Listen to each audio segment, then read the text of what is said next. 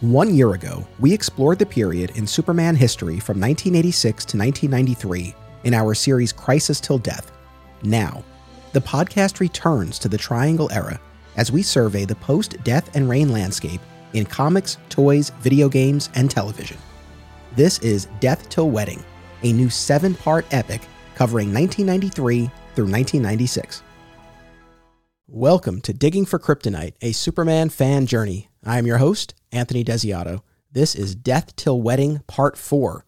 And joining me to discuss the 1994 video game, The Death and Return of Superman, is returning guest and video game expert, Jeremy Frutkin. Welcome back. Anthony, other podcasts are 8 bit, but here at Digging for Kryptonite, we're the full 16, baby. Let's go. Let's go. Good to be here with you again, my friend, as always. I love it. I wish I knew more of what you just said, but that leads me to a great point for our audience here. I think we have all bases covered. So I will sort of be the voice of the uninitiated. I'm not a gamer. Video games were a part of my childhood, but only a small part. And I really haven't played video games in 20 years until my preparation for this episode. You, on the other hand, you play video games, you write about video games.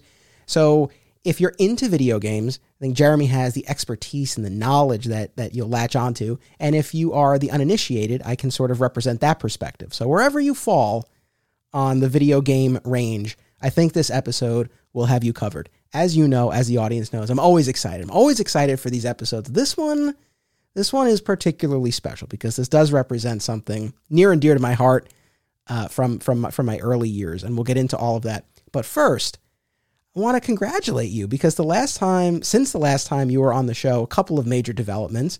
You and your wife and your daughter welcomed a new addition to the family.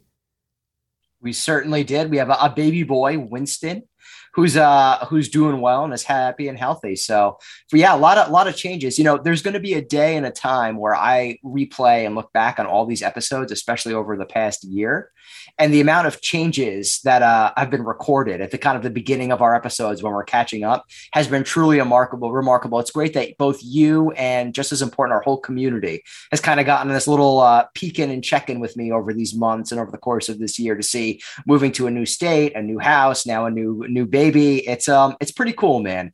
Pretty cool. Definitely exciting times in my life. Yeah, well, congratulations. I'm so happy for you and your family. And I agree it's it's really cool to have this record of the time. You know, I mean, for myself as well, but I even think back more to the beginning of my my podcasting journey with my comic shop history, where from where I started there, you know, it was a couple of moves ago. Uh, I was recently engaged at that point, but not married. Didn't have a didn't have a child. Like so much, so much has changed. And you know, through it all, we, we talk we talk about these things that we're passionate about. So congratulations on the new addition to the family, and also congratulations on the new job, which is actually actually ties into what we're going to be talking about to an extent. Well, if, if talk about more changes, right? I think we were done there with just the the new the new child, the new son in my life. No, there's still more, still more changing, all new, all different. Some might say, um, yeah. So perfect timing. It's one of those things where, uh, you know, I don't know what what you believe in, whoever you're listening there, but the the timing, the universe, the cosmos, whatever you want to call it, really makes you wonder. Because as big of a video game fan as I am, for the first time in ten years, uh, some of you probably remember I'm a teacher and educator by trade. My full time job is actually now uh, a marriage of education and video games, which is super cool. I'm currently working uh, down in Manhattan with Concord Education, where I wrote their introduction to esports course and their introduction to game development courses. And we're we're partnering with schools trying to get a bunch of their after school programs running for all sorts of different courses and classes across the board, academic help, academic support, student recovery, and super fun stuff. Whether it's video gaming, we bring in professional video game players, esport players to coach people on. Super Super Smash Brothers, Overwatch, Pokemon, uh, Rocket League, all these games, and um, it's really fun. We even have an anime and Dungeon and Dragons club. It's um, it's really cool to see these students and communities get excited, and uh, just getting people excited about learning. It's a pretty cool thing.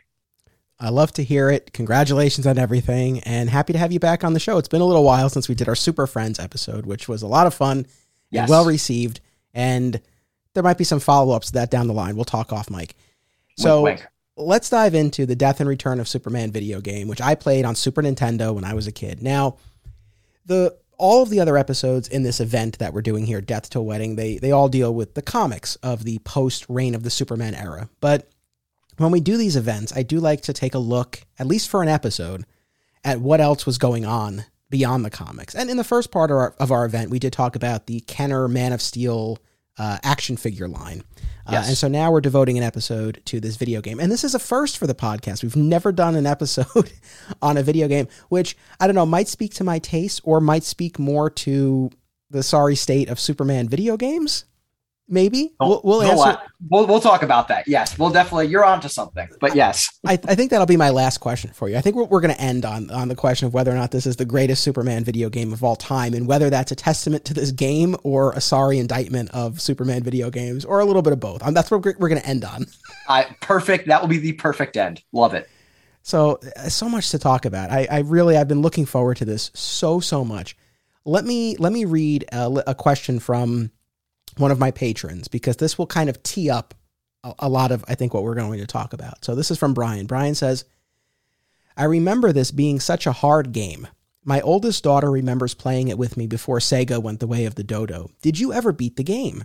My daughter watched one of the playthroughs on YouTube just to see how the game ends. Have you ever watched a playthrough? So I say to Brian and to the audience, you know, this is digging for kryptonite. This is an amateur hour. I'm not going to come on here to talk about a video game not having beaten it. Of course, I beat this game two times, baby. I just beat it a second time before we signed man. on for this. Let's go. Did you hear that? Not once, but twice. You know, Anthony, you set it up way, way, way too too kind to me by calling me the quote unquote video game expert when really, at the end of the day, you're the one who beat it twice, not me. So I'm super excited to hear about your journey and your commitment and your little updates you've been giving me as you've been playing. Really have just made my day. It's just I, you love to see it. Now, I know I talk a big game there, no pun intended, but the only way I was able to beat this, and I did ask for your blessing first. I, I won't lie, was with cheat codes. It was the only way. I I sat down to play this and I was like, I'm just going to do this. Like, I never beat it as a kid, but I'm going to make it happen now. I'm older, I have more focus, hand eye coordination, whatever, whatever it takes to beat this game. It's like, I, I'm going to do this. I'm motivated. I'm doing an episode on this. I can, I can accomplish this. And I got through level one with no cheat codes. And I was like, boom, here we go. That's right. I got into level two and I made it all the way to Doomsday. And I beat Doomsday. And I'm like, all right, I had, I don't know what, I was on my last life and my health bar was like halfway there. And I was like, all right, I did it. And then it turned out I was only halfway through the level. Mm-hmm. And it was at that point that I realized there's no way in hell I am beating this game without cheat codes. And so I reached out to you, and you were very kind and you encouraged me. And so I did use infinite lives and infinite special attacks. And with that, but yes. You didn't use invincibility. I didn't use invincibility. Which I think is a completely reasonable and fair compromise. I think that's completely fair. My feeling was I wanted to get through the game. Like I just I wanted to friggin' play this thing finally all the way mm-hmm. through. I, I mean, I, will talk about my experience as a kid, but I, you know, at the time, I don't know, maybe I made it to level three or four. I mean, like this for my whole life, my whole life. I'm like, how does this game end? so, I, I knew I, I had to do this, uh, but I wanted to like so I wanted to get through, but I wanted to preserve as much of the authentic experience as possible. And so I figured, well, infinite lives means I'm still getting hit, I'm still taking damage, right. my health That's bar right. is going down, I'm still dying.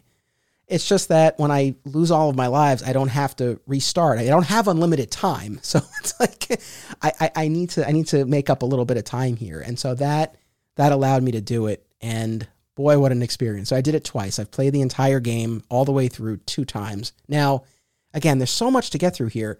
But uh, for, but for you, did, now were you able to actually play it and play it all the way through? Did you watch a game through a playthrough? Yes. What so do? what I did is I using the completely legal methods of emulation, which you can delete 24 hours later. I made sure I did everything the legal and above board way. I basically played for a while on my own and then did the same exact thing as you and entered in those codes because guess what, folks? We are both parents. We are in our mid 30s. We are very very busy people, and not to get too much in the weeds here. I'm trying not to completely bored uh, a good percentage of our audience by getting too technical in the weeds here. But the, what you did is basically create a modern accessibility, and that's what all comes down to is that video games should be accessible, right?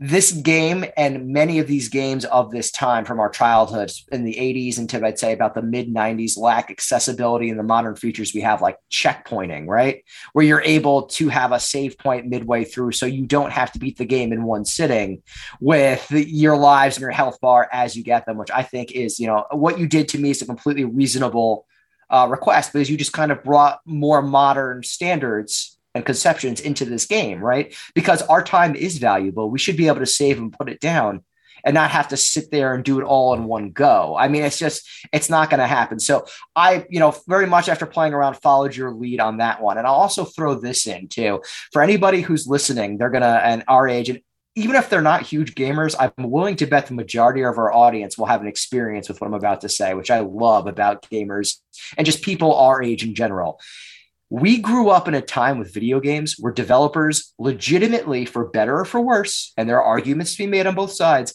did not care about how difficult games were even games sometimes especially games marketed towards children. Those of you and listen i want all of you who are listening right now to when you're done you can even pause after i say this go on the facebook page go on digging for kryptonite's twitter come at me j.remy on twitter if you experienced this, I want to hear it. If you played the Lion King game or Aladdin from this era on both the Super NES and the Genesis, you'll know exactly what I'm talking about because Anthony, to this day, those games are still favored by modern speedrunners because being able to beat that game and beat it quickly is such an impressive feat that people marvel at it. And still to this day, it's those games are so difficult and you know, you're a kid, same thing with this. You know, it's the death of Superman. It's this huge, epic, once in a lifetime event. You want to be involved in any way you can. You're a kid and you play it, and you're dead in 20 minutes. So uh, it's just, and again, there's the whole thing where where you had to practice and take your time and get good. And yeah, on average, as kids, certainly we had more times to get good, as they say, and uh, keep practicing. But also, how many people just gave up and never finished this game and never finished Aladdin and never finished Lion King? if anybody's listening has other ones, and I'm sure there are many other licensed games that are exactly the way I'm talking about, let us know because it's a phenomenon that I've always been fascinated with. I appreciate getting that perspective and, and hearing you lay all of that out. And, you know, when I reached out to you and you gave me the feedback that you did, it, it made me feel better because, you know, I went into this thinking like, you know, I'm, I'm not a gamer. I'm not good at this. This doesn't necessarily come naturally to me. So, you know, when I couldn't even get through that second level, I was like, well, maybe this is just a me problem. No. Uh, you know, so that's the thing. Hearing from you, and then also, you know, hearing from our patron Brian, also uh, Bernie, who was on the, the, part one of Death to Wedding off mic. He and I were talking about this because I was like, "Oh, this is one of the upcoming episodes."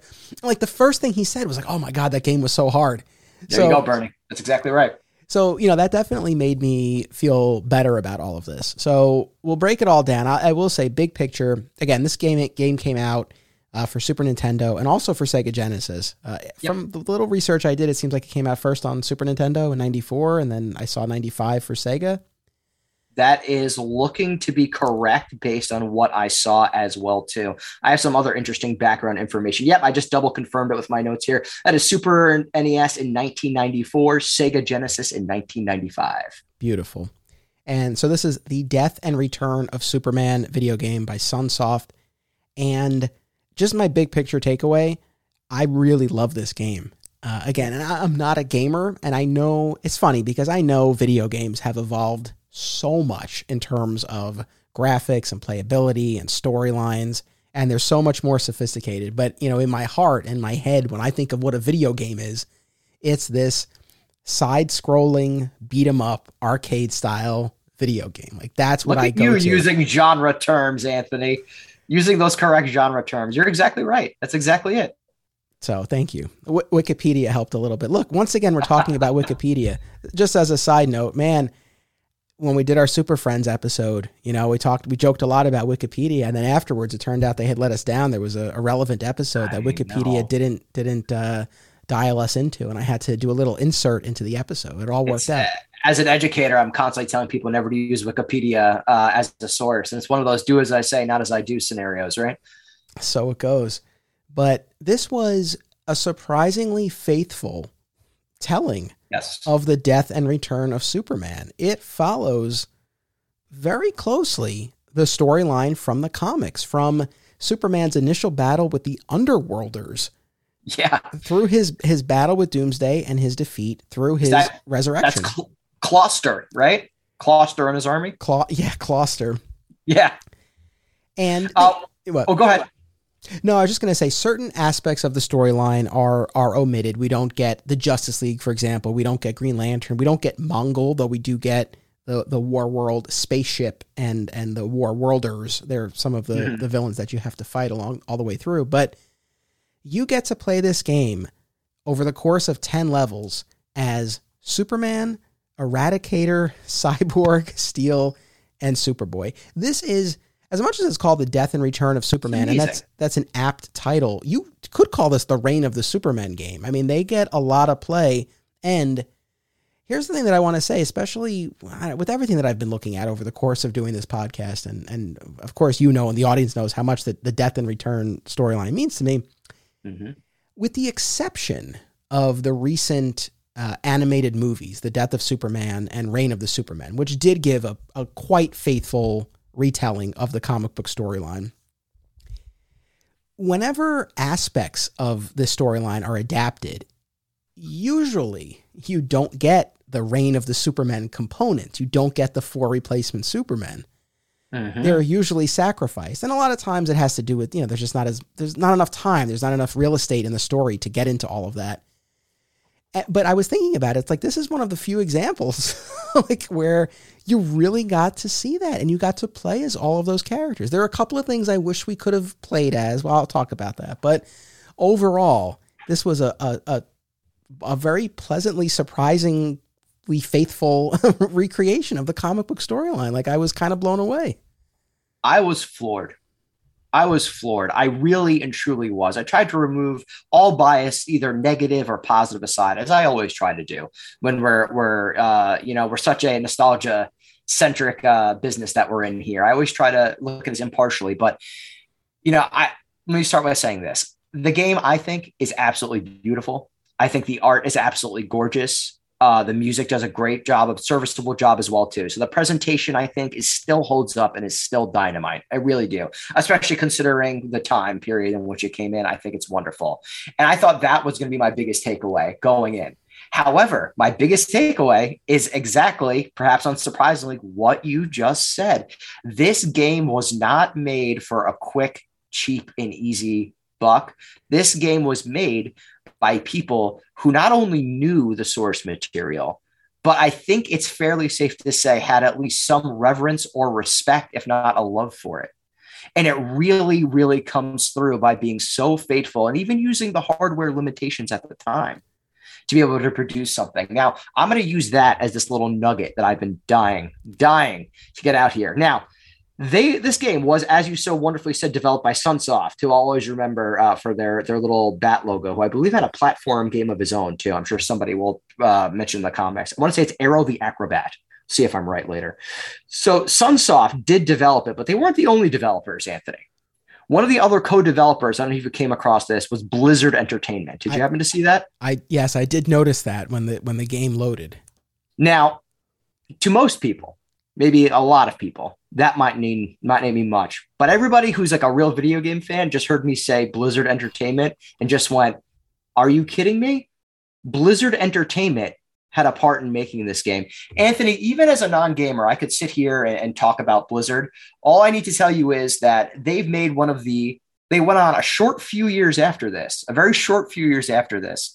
Actually, in 1995, and on, I think, is when development and everything got kicked off with this. They created one of the biggest video game franchises of all time, a game I'm sure you have heard of, even as a non gamer World of Warcraft. Oh, that's that's ah. I How about that? I know World of Warcraft, but I I did Yep. not know the connection. Fascinating. So, yep. And uh, they have so many other games that are just excellent. Uh, Diablo, Overwatch is actually so one of the games they make is an esport game that uh, my new job services uh, as well too. And um, they actually just recently uh, got purchased by Microsoft in a huge acquisition. And they're one of the biggest forces out there in video games. But the people in, in a snapshot who made this game would then also go on later to have a hand in making World of Warcraft. And when you see that level of care and love and detail and professionalism, it really truly makes sense. I saw that and I just the light bulb went off and I just was grinning ear to ear. And uh, it's just it's really really cool to see that. And uh, this game was made by love and by professionals, and it still definitely shows.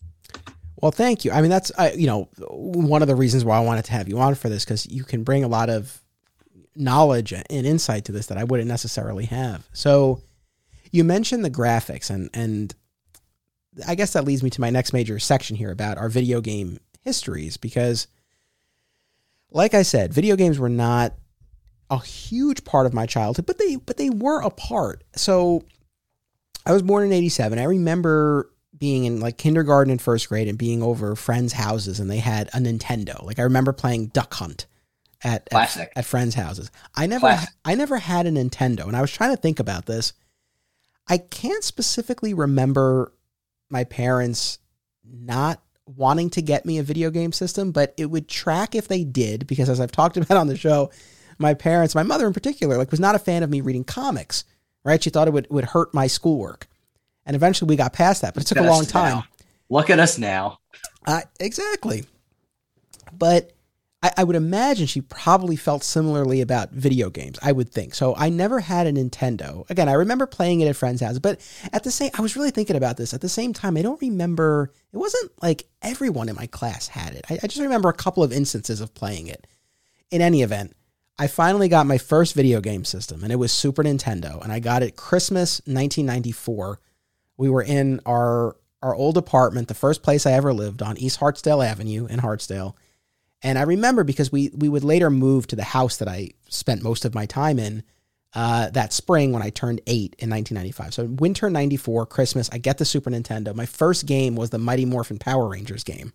Of course it was, Anthony. Of course. If it wasn't going to be this one, it was going to be that one. Of course it was. Of course. And I hope that our audience is checking out my current Power Rangers podcast series, Summoning the Zord. So if you want more Power Rangers talk, Ooh. you can go over there. In any event, go get it. Go get it so when I think about my time playing Super Nintendo, and that was the system that I had the most games for and that I spent the most time on, that Power Rangers game and the movie game from Mighty Morphin Power Rangers, that was big for me as well, as was Mega Man, Mega Man X. That's awesome. Very cool. I was big into Mega Man X. And you know, I had you know I had uh, like Super Mario Brothers, like I had all that stuff, and I liked it a, a lot. But the Power Rangers and Mega Man and the death and return of Superman game. Like that was that was really it for me. The death game, it's funny. I I have this memory. So my father's family is from Rochester and like we would usually take a yearly trip up there. And I remember and I had younger cousins and I I think one of them must have had I have this memory of playing the game up in Rochester and I am almost positive it was before I got it. And actually, you know what? That tracks because I think the date that I saw for this game was August 94 for Super Nintendo. Mm-hmm. So that actually makes a lot of sense. Like if I, you know, we did a summer trip or something like that and I played it up there and then I got it that Christmas, something like that. I, I might be jumbling this, but that's as best as I can recall.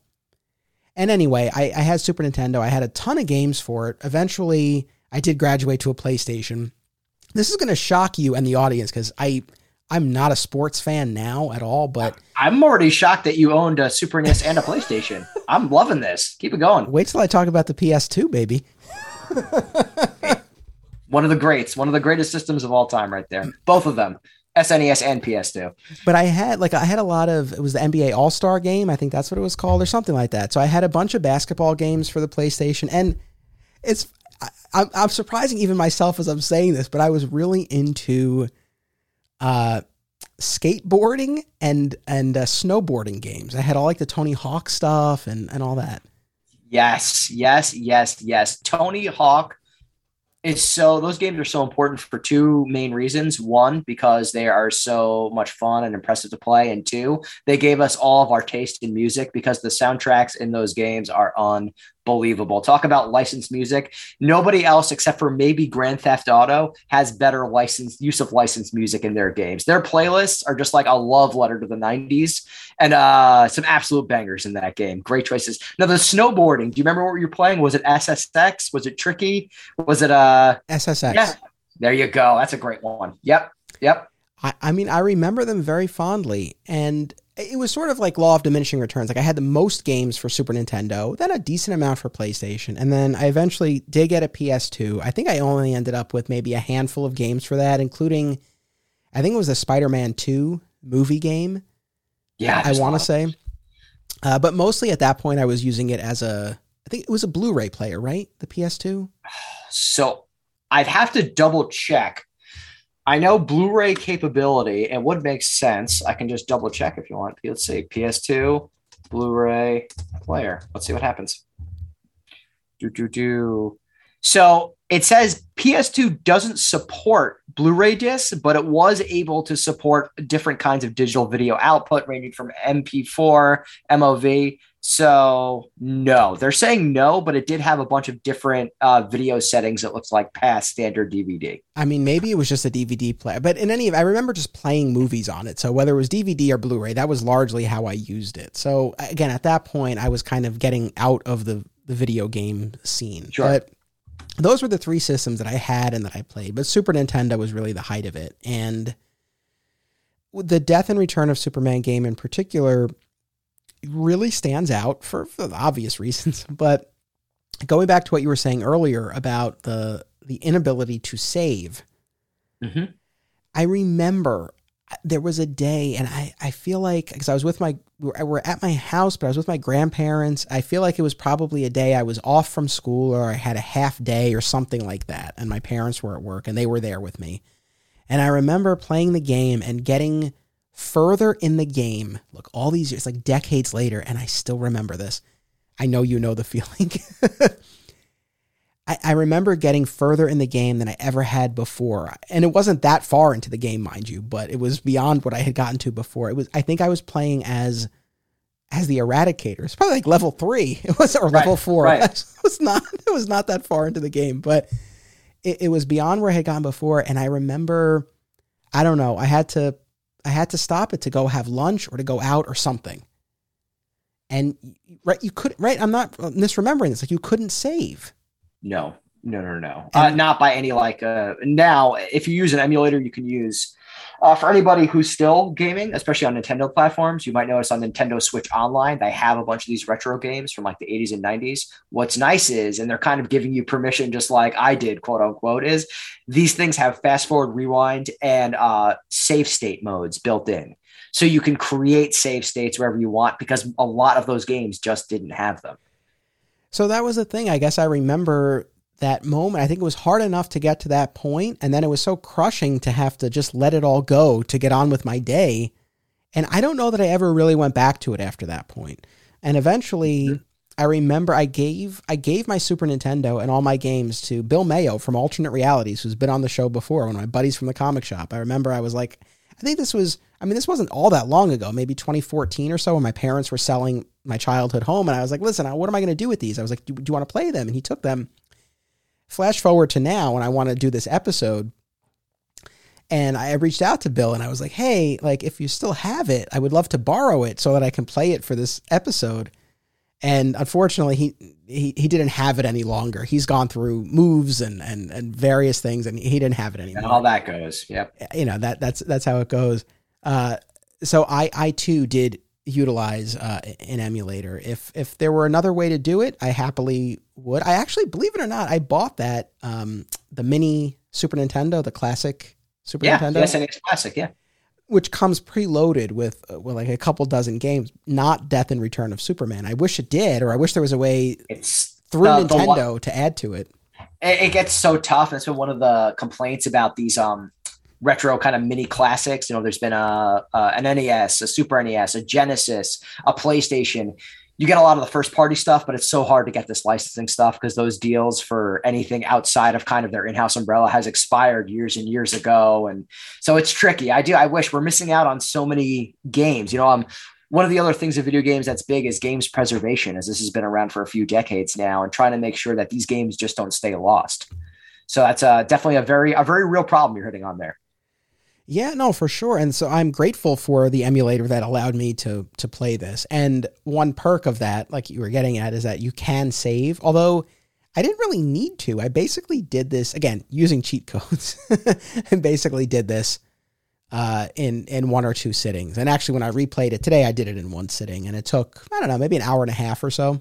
It's pro gamer hours. Pro gamer hours, Anthony. That's you. I, I suppose. So anyway, that's a long-winded way of sharing you know my video game history and kind of where I'm coming from and and what this game meant meant to me. I mean, certainly as a Superman fan, as someone who got into comics with the death of Superman, like this, you know, th- this was huge. But this weird, unfinished part of my video game history until now, right? And and to to Brian's question, our, our patron, yeah, I did recently come across these these playthroughs on YouTube, and that that was cool and before the cheat codes, I thought that might be as far as I got. I was like, well, and that's why, because I, you know, decided to do this episode. I was like, well, if nothing else, I can watch a playthrough, even if I'm unable mm-hmm. to do it myself. But I'm glad sure. that I was able to do it. I had a lot of fun, and I have to say that using those cheat codes, yeah, it it allowed me to have fun. Like I wasn't stressed playing it because you know before when I first started, oh my god, like I, you know.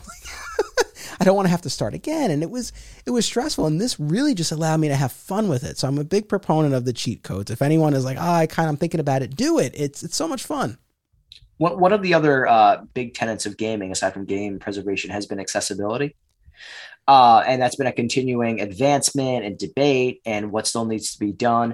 Uh, anybody who's you know talking about video games or read any of my writing or or anything of that matter knows that um, almost to uh, uh ad nauseum, my my catchphrase is that gaming is for everyone, right?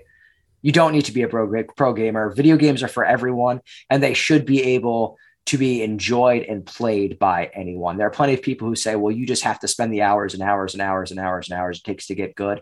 They're allowed to have their opinion. However, I think everybody should have the option to enjoy a video game based on their abilities, based on where they're at in their life, and any other of number of factors. And um, that really is. I'm so happy you got to have this wonderful experience that you wouldn't have had otherwise. I actually think that's pretty cool, and pretty special. Yeah, I, that's the, and I know I messaged this to you, but I felt like I was seven again, and yeah, oh, made for, me so happy. You know, for anyone that. listening to this, eh, you know, if you're not a gamer, if you have no connection to this video game, that's totally fine. But I'm sure there's something. You know, I'm sure there's something out there that you do have that connection with, and that's what I experienced with this. Like I just, it took me right back uh, it was it was really special, and I'm glad that that I, I took the time to do this and that we're talking about it now. Let's take a real quick commercial break, and then we'll we'll dive into this more. We'll be right back. Acme Comics is a locally owned and operated full service comic book store in Greensboro, North Carolina, for people of all ages and walks of life. Since 1983, this nine time Eisner Award nominee uses their collective knowledge and resources to connect you with the best material available. They pride themselves on their significant contemporary and vintage back issue selection. Mail order subscriptions to new releases are available, and all offerings are available to anyone anywhere via mail order. Follow Acme on social media and eBay, listen to the Acme Cast on all podcast services, and visit acmecomics.com for much more.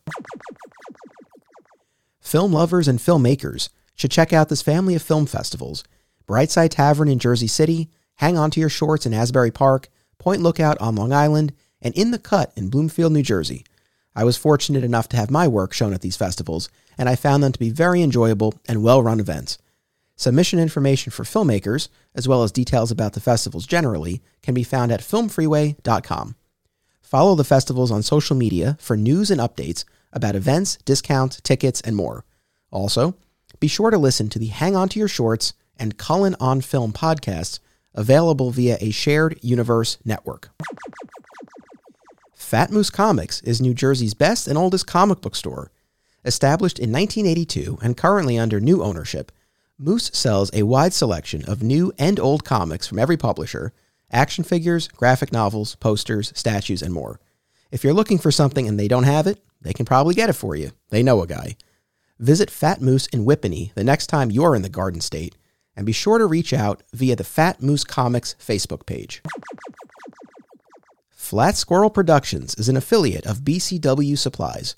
The next time you need to restock on comic book bags, boards, boxes, and more, be sure to use promo code FSP, that's FSP for Flat Squirrel Productions, to save 10% on your order, and it helps support the show. Thank you. Aw Yeah Comics celebrates and promotes everything that is wonderful about comics, toys, artwork, and the joy they bring to people.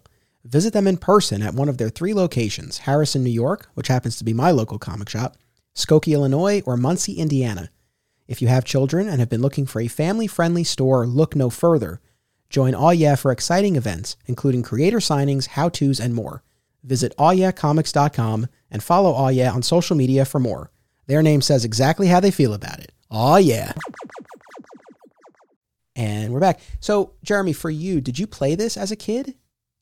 So I don't have any recollection playing this game as a kid. So we've talked about this before on one of our shows. It might have been even in one of um the Marvel episodes we did way, way, way back, where I talked about how it's funny how my comic book journey went, where predominantly for the first part of my life up until late high school, but then really in college, I was almost all Marvel, right? And it's only because of my dear friend and fellow uh, um, alternate realities patron Wolster Bone, who you've met and I, have brought up here many times on the on the podcast, really awesome was just like, dude, like you have to be reading everything. There's so much good stuff out here that got me on board to be such a, a big DC fan and Superman fan. The point of all that is, even in this time period, the death of Superman was so big. I even had some of those comics around. I it was just such a big. It was a cultural event. I'm pretty sure you would know this better than me. I'm pretty sure it was in the major news outlets. Yeah, uh, it, it was everywhere. It really was like a moment in time and a cultural event. So, all that being said, I didn't have the game. I was aware of it. I had all the other materials and all the information. But you know what? What struck me uh, interesting? I wondered. I don't think there was because I thought for some reason that this was also an arcade game, but apparently it wasn't. And uh, part of the reason why uh, these games are designed like this with no save points is they're based on kind of an earlier style and build, where the original arcade games were meant to be like this. Because if it did have a continue system, you would have to keep putting in quarters. Right. And like that's how they would make money. So maybe the fact that there was no save point and it was very difficult, ping that in my brain. Um, but yeah, I got to experience kind of this now, which is uh, which is really cool. So thank you for giving me that opportunity. Listen, my pleasure. I'm so happy that you you know wanted to come along for this ride. So, uh, where how would you like to do this? Shall we talk about the game level by level, character by character, setting by setting? What what, what do you think would be best here? I'm I'm open for whatever you you suggest. I have feelings and moments that uh that that jump out to me um that I'm excited to talk about uh and and share. But I'll I'll leave it I'll leave it up to you. Um I definitely already have a favorite kind of part in mind that I'm I'm excited to share. I think we already in the very beginning we talked about how faithful it is, right? And that being the the tenant where it's really really cool if you've read this comic and know the story and you see this, it's like wow, like to a large degree you really are playing through that story, which uh for its time period is or any time period really is an amazing feat. Absolutely. Well, let me just one thing I meant to say this earlier talking about the graphics. So with this with this emulator that I may or may not have, I, I may or may not have access as the lawyer in me. I may right, or may not have access to the entire library of Super Nintendo games, and so I may or may mm-hmm. not have had the opportunity to uh, to take a look at that Power Rangers game that I grew up playing. Allegedly, allegedly, and playing that game, you know the the graphics in the Superman game again they're a far cry from what you know you you would be playing now, but they were strong, far stronger than what I saw yeah. in that Power Rangers game, for example. So I, I, think certainly for its time, the the graphics were were, were, were strong they're they're timeless. And there's also been uh, and you wouldn't know this if you just are kind of like a what we call a triple A gamer right? If you're playing like all of the uh, you know big releases and, and big video games that are out you know whether you're a lot of the the playstation first party stuff like god of war uncharted uh, the new halo uh, elden ring this year that are just jaw-droppingly beautiful and stunning. But there's been such a big renaissance in the past decade or so of indie game development where many games look like this because they're people our age and they create video games that look how we remembered them looking, not how they actually looked. But when, we same thing, when I played this, I was like, this remembers how I remember it looking, which to me means that this art is more timeless than a lot of its peers.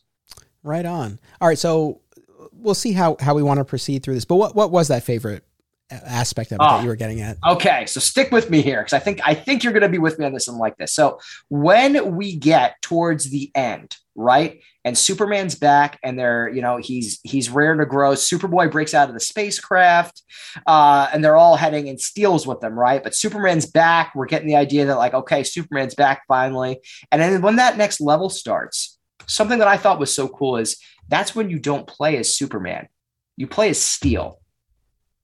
And that might seem to somebody who maybe isn't familiar with the comics or maybe isn't dialed in on the details as a huge thing. But I thought that was such a powerful choice because I felt like in a lazier adaptation of that story or this game, Superman's back. Finally, we get to play as Superman.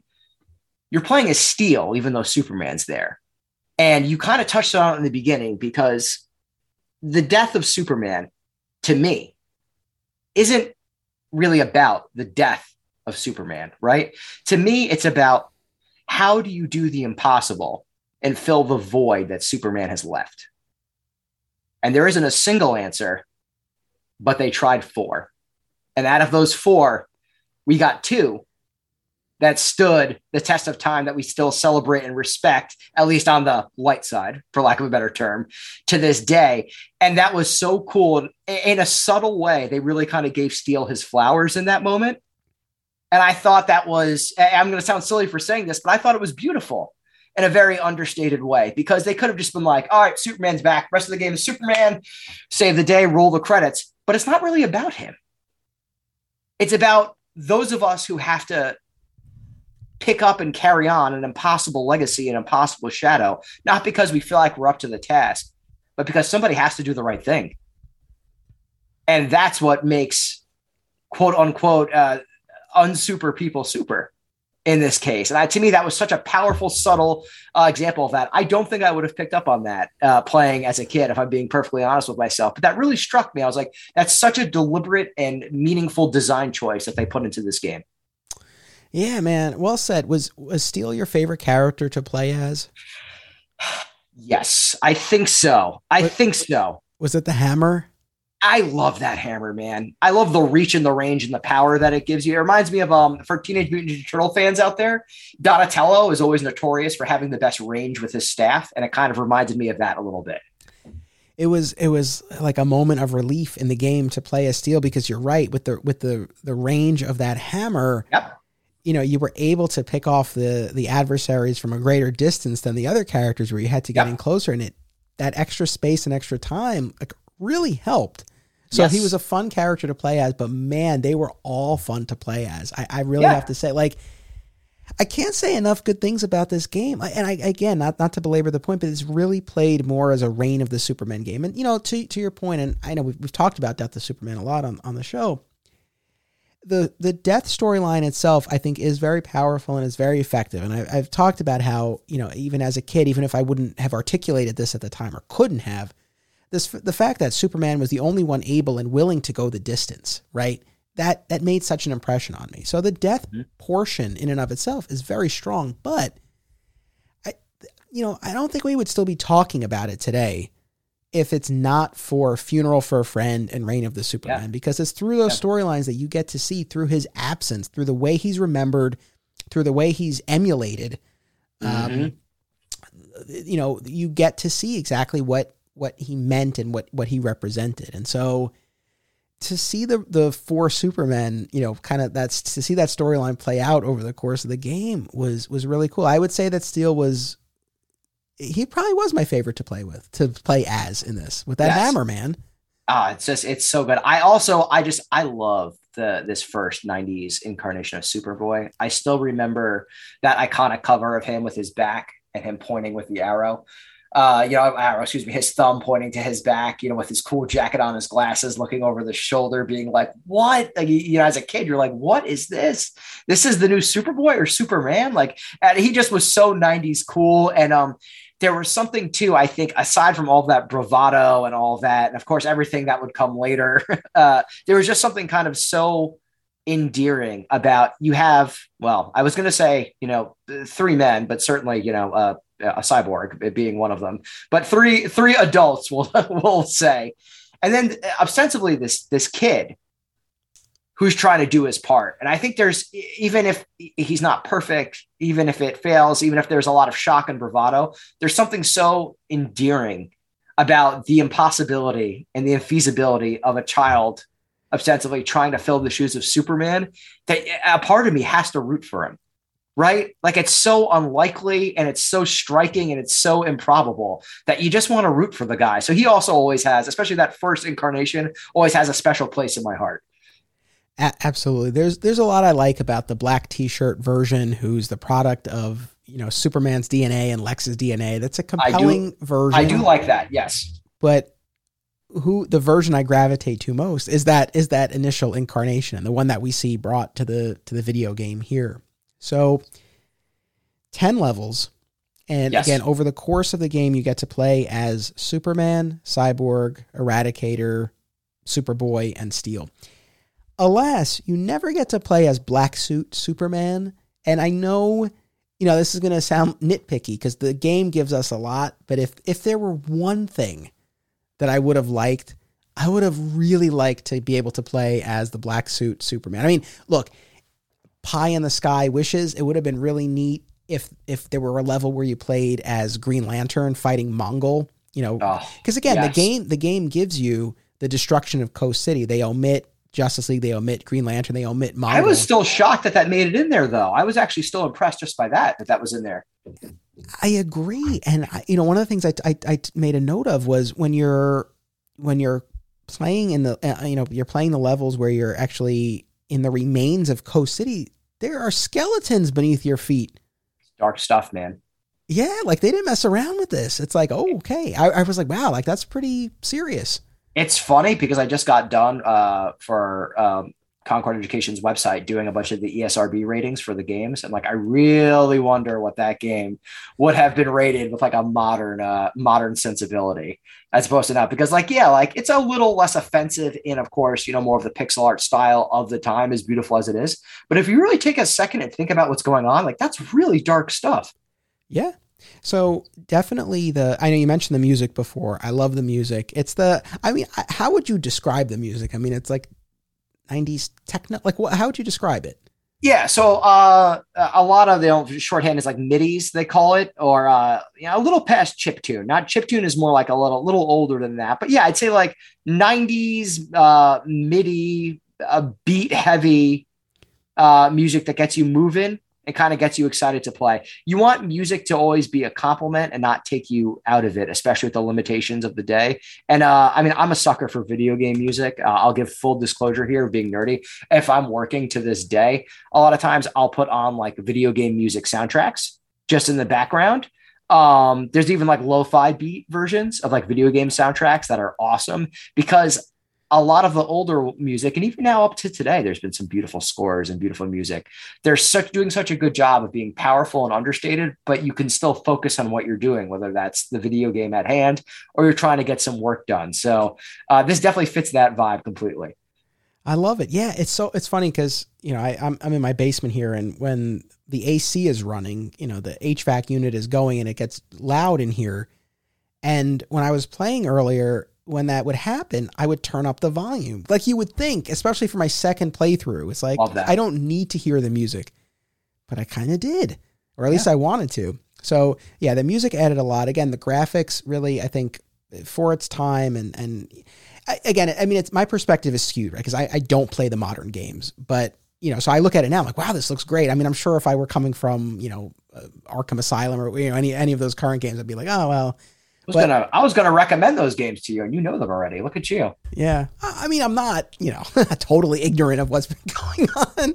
I Ladies and gentlemen, we would like to announce uh, Twitch.tv digging for kryptonite starting right now. I'm kidding. Yeah, I'm sure I'll do that podcast at some point. I'll do a video game thing. I mean, I've I've I've long said as my son gets older, you know, if and when he wants to get into video games, I, that might be my return. Like I would do it to play with him. I don't know that I would really do it on my own unless I were I were doing an episode like this. Sure. But uh, but I I would I, I would part. we'll see if he gets into it. Part of me is like I hope he does because it would be fun to play some of be, these games. I'm going to be leaving little video games on your doorstep. I, I'm back in New York now. I can do it. I want you to know. Beautiful.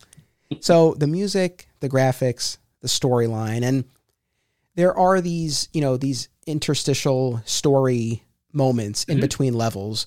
They're very basic. They're very basic. You get a static image. I mean, the camera kind of pans across it, but it's it's not animated, right? It's not moving.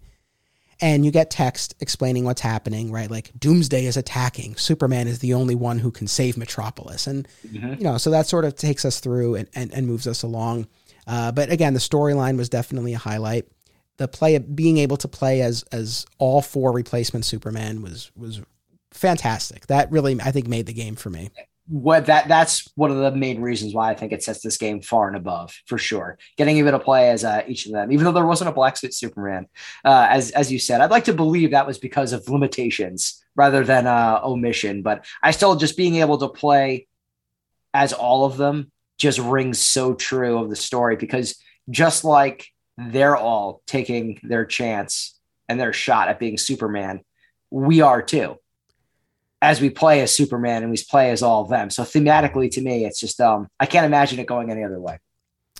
Yeah, no, for sure. The, the, right, the last thing I'll say about Black Suit Superman, it just kind of it broke my heart because the the final level begins with I don't even know what you call it, where it's it's sort of playing out, but you're not controlling it. A cutscene. A cutscene. Okay, there we go. Yeah. Like, I'm learning so much. So, you know, and it starts out in that cutscene at the beginning of, of level 10 with the with Cyborg blasting Superman, but Eradicator jumping in front and Uh-huh. Eradicator channeling that energy and changing it such that when it hits Superman, it restores his power and costume. Which comes Eradicator did good. He did good. He did. He redeemed himself in the end. Mhm. And look, Superman wouldn't be back to life. He wouldn't be in that rejuvenation matrix had it not been for the Eradicator. So Eradicator had a, and a very important part to play. Often looked over. Uh, he definitely is the the weakest of the four. Fair to say, That's yeah, I think that's fair to say. right? Fair to say. I, I don't think too many people would push back when dealing with like the later on importance too of all the three other Supermen. You Yeah. know, but it's true. That's important what you just said. It's still worthy of note and worthy of mention. You know, his sacrifice. Yeah, absolutely. But you know, as I'm watching that, I'm like, ah, what, what- you know, that's how the game should have ended in my mind, right? Like the last level Mhm. could have been playing as Black Suit Superman, and it ends with that moment. But it's fine. It's not a big deal. But it was just like, oh, it was so close. It was right there. But the other thing, one of the other things that I really liked about this is as you're you're playing as each of the characters, you know, you've got the basic moves like the punching and the flying and certainly my well, I guess we can talk more about moves, but my go-to was certainly jumping up and then, you know, sort of launching yourself at at the adversary that you're fighting. That was a, a very effective way I found to to try to you know, make the most of your your time I- and your hits. I, I love that because I feel like in this genre of uh, beat 'em up or uh, as they call them in Europe, belt games, because it kind of runs horizontally on a belt, which is kind of I thought it was interesting terminology. Uh, A hundred percent. So uh, again, I'll bring this to connect, I promise. But a few weeks ago, a few months ago, actually, excuse me, they released a game called Teenage Mutant Ninja Turtles: Shredder's Revenge, which was, um, I believe, it's I am eight bit correct me if I'm wrong, please, uh, that made this game. I absolutely loved it. It's one of my games of the year this year. It's phenomenal. But like what I just said about all this indie game love, they basically made a modern version and homage, if not a sequel to Turtles in Time from when we were in kid for we were kids. And one of the most effective methods in that game and in this one is your jump attack.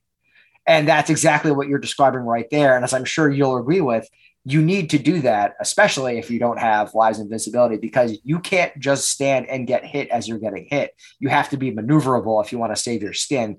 Doing jump attacks accomplishes both of those. So I think most people would agree in these styles of games that is probably the most valuable move, um, aside from special moves, of course, that you're going to come across. So I, I'm in full agreement with that. Absolutely. Well, and kind of that's a perfect segue. So, in addition to those basic moves and the jump moves, the jump attack, and being able to fly, each of the characters has a blast of some sort, right? So, as a standard move, right? So, Superman has his heat vision, Steel has his blaster, Cyborg, they all have a similar version of that. But then there's the special attack. You only have a limited number of those unless you have a cheat code And I will say, especially on my playthrough, I was a little more generous with those because I was like, all right, I gotta like it was literally in advance of this recording. I was like, all right, I gotta, I gotta get through this. And there were points yeah. where I was like, I don't really need to fight these war worlders anymore uh, because yep. I, I kind of get the gist of it. but clear them. You just want to clear them. You just want to clear them. But you have mm-hmm. these special attacks, and they were they were really cool. Uh, you know, Superman flies up, and then he you know he he he lands hard. He punches the ground, and you know, and he disperses everyone. Uh, and you know, each of them has a version of that. The cyborg one was particularly badass from a visual yes. perspective. It's like if you look up the like that pinup art of the Eradicator from Reign of the Supermen, like standing there with the you know like in shadows and the glowing hands it's like that's the effect that it gives you as he as he radiates this energy. Like it's so cool. Yeah it's it's, awesome. And I, again i i think my favorite actually might have been cyborgs cyborg superman like you said. I actually i grew on to to love that character especially with all the involvement he had um especially uh, in the he it's funny right? Because he starts off here but he very much is firmly uh, from destroying coast city and then in so many huge green lantern events and beyond is just such a wonderfully despicable villain um, and uh, it's it's funny because I really do, and I wonder if you'd agree with this. I almost think of him as a Green Lantern villain now, uh, you know, as much if not more so as a Superman villain. But uh, that aside, I, I really I I love him. He's up there with like some of my favorite DC villains, and there's also just such a there's something so amazing about his look because even compared to the other three, when you look at him and you see that part of Superman is mechanical and a robot, you're looking at something that just should not be. And there's like a bunch of kind of like my love for Metallo. I think we're seeing a theme with me here and these robots, maybe for longtime listeners. But you're you're looking right. There's like there's a callback, right? Somebody, the people who watch that show and watch this one are laughing right now. I promise you.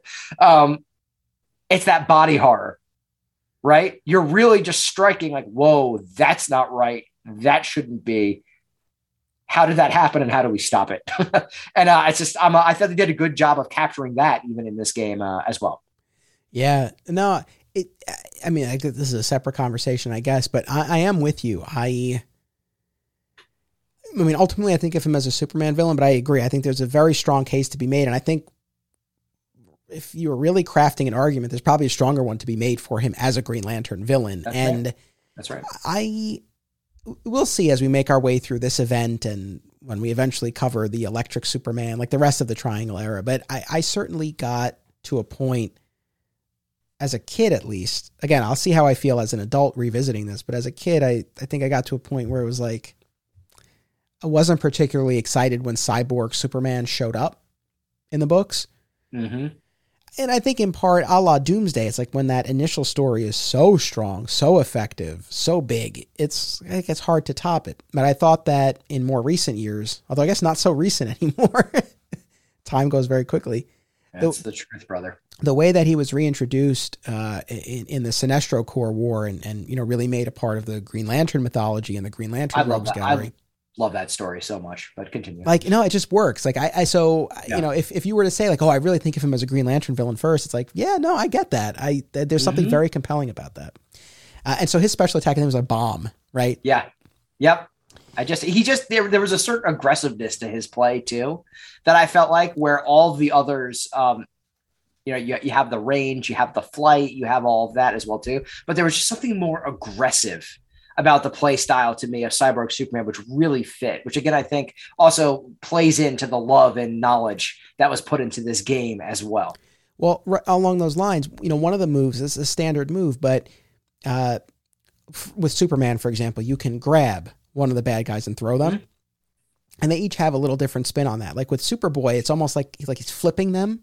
Mm-hmm. Like there's more agility in, involved in it and I, I, think I might be conflating these. I might need you to help me to sort them out. But is it is Cyborg the one where like you grab him, they basically like bash him by the head? Yep. Right, and then I'm pretty sure, yeah. And then Eradicator, you like break them over your knee. It's very violent, and it's funny because like if you look at like their kind of alignments uh, for the majority of the time we know them, again, that's how you can tell the story was this game was crafted with knowledge and care, right? Just those details about their play styles, even if you didn't know the story, And let's just say, like, I don't even know how this would happen, but I suppose it could very logically happen that somebody just got this game like back in the day and didn't read the comics and played it. You you imagine playing that and seeing the hit over the head or the uh, I almost called it a Bane esque break over the knee. But, but yeah. yeah. that's exactly what I my mind goes to. Imagine seeing that and being like, no, Superman doesn't do that. Like that's not right. And like that's all you need to know. Like there's something not right here with uh, these two would be Superman. And that's why I think it's cool because even if not reading the comic, you would still get a pretty interesting uh, story and a decent amount of it from playing this game. And, a, and that snapshot, I think you summed it up perfectly with those details. That's the thing. Like that really stood out to me. I was, I was, as I was playing this, I was like, yeah, I mean, that's, that tracks exactly with who these characters were and how it played out in the comic, right? Where with both Eradicator and Cyborg, same type of thing at play where this was the super but not the man, right? There you didn't have the humanity. Eradicator oh, was all Kryptonian. I love the way you just put that. Right. And of course. Super, course, but not the man. Yeah. Right. Exactly and, right. And Cyborg, I mean, in addition to ultimately being a villain, but even putting that aside, the fact that he's, you know, part machine, you know, there's that heart of the character that's not there. So the fact that their move was more brutal, more vicious, more punishing, totally tracked. And again, going along with the storyline, the fact that the first level you play as Eradicator, the boss is Steel. Yeah, isn't that cool? Right, out, right out of the comics, and you know, I, I, revisited all of this just a year ago, so it's still relatively fresh. And you know, that was I thought was one of the highlights of the reign of the Supermen for me when those two faced off, and it and it sort of, you know, helped turn Eradicator around a little bit, where it's like, all right, like I like I'm not necessarily you know on the right track here. Uh, so it was, yeah, man, like it really I agree. You know, if you just play this game in a vacuum, it gives you, I think, a lot of the core of the yeah. storyline. You don't have all of the beats necessarily, but you kind of you get the spirit of it. Yeah, to be clear, I'm not telling people to not read the comic and just play this game, but uh, instead, it's it's a badge of honor and a testament to the work that was put into this. That you could have a complete experience, and yeah, like you said, I think kind of the, the broader stroke and core understandings of what exactly happened during this saga. So since I took all these notes and I played it through twice, let's I, let's do a quick run through of the levels. Well, I I won't, you know, I, I won't keep people here all day with this, but you're you're our resident expert. Let's go. Let's do it. I, I reject that title, especially when it comes to video games, but thank you nevertheless. So level one is Siege of the Underworlders. So this comes yes. right out of the very beginning of Death, mm-hmm. the Death of Superman storyline, which you know, it was only after last year's event when I read all of the comics leading up to Death of Superman, Superman that I, I came to appreciate this more. Because as a kid, it's like you start off with these underground monsters. It's like, what is all of this about? But you know, I had I have greater context for it now, and uh, mm-hmm. I think it's a great it's a great way to kick off the game, and it's it is the easiest, probably the easiest. One of the aerial levels, and uh, later on in the game, I thought was relatively easy compared to the rest of it. Yep, Yep, and this was, I think, usually, you know, the first area or level of a game is usually should be easier, especially in lieu of like um, a formal tutorial. A lot of times, these kind of serve as that. Um, but yeah, I thought it was the easiest, and I I thought it was fine. Um, the the thing that stood out to me is what we've kind of hit on already too. Is right from the beginning we see that this is a faithful adaptation, right? Which is really really cool. We're starting where it starts, so to speak. Yeah, ex- no, exactly. Like I did, I appreciated that. I mean, and you know, you can say, well, he needs someone to fight at the beginning. It's true, but it's, you could have gone right into the battle with Doomsday. I, I appreciate. They could have. They could have had him beating beating up bank robbers. Yeah. Instead, they decided to be faithful, so I give them a lot of credit for that. Yeah. So you fight uh, Rambo, blue and red versions, Igor, Tick, and uh, what's your what's what's your favorite Tick story? yeah.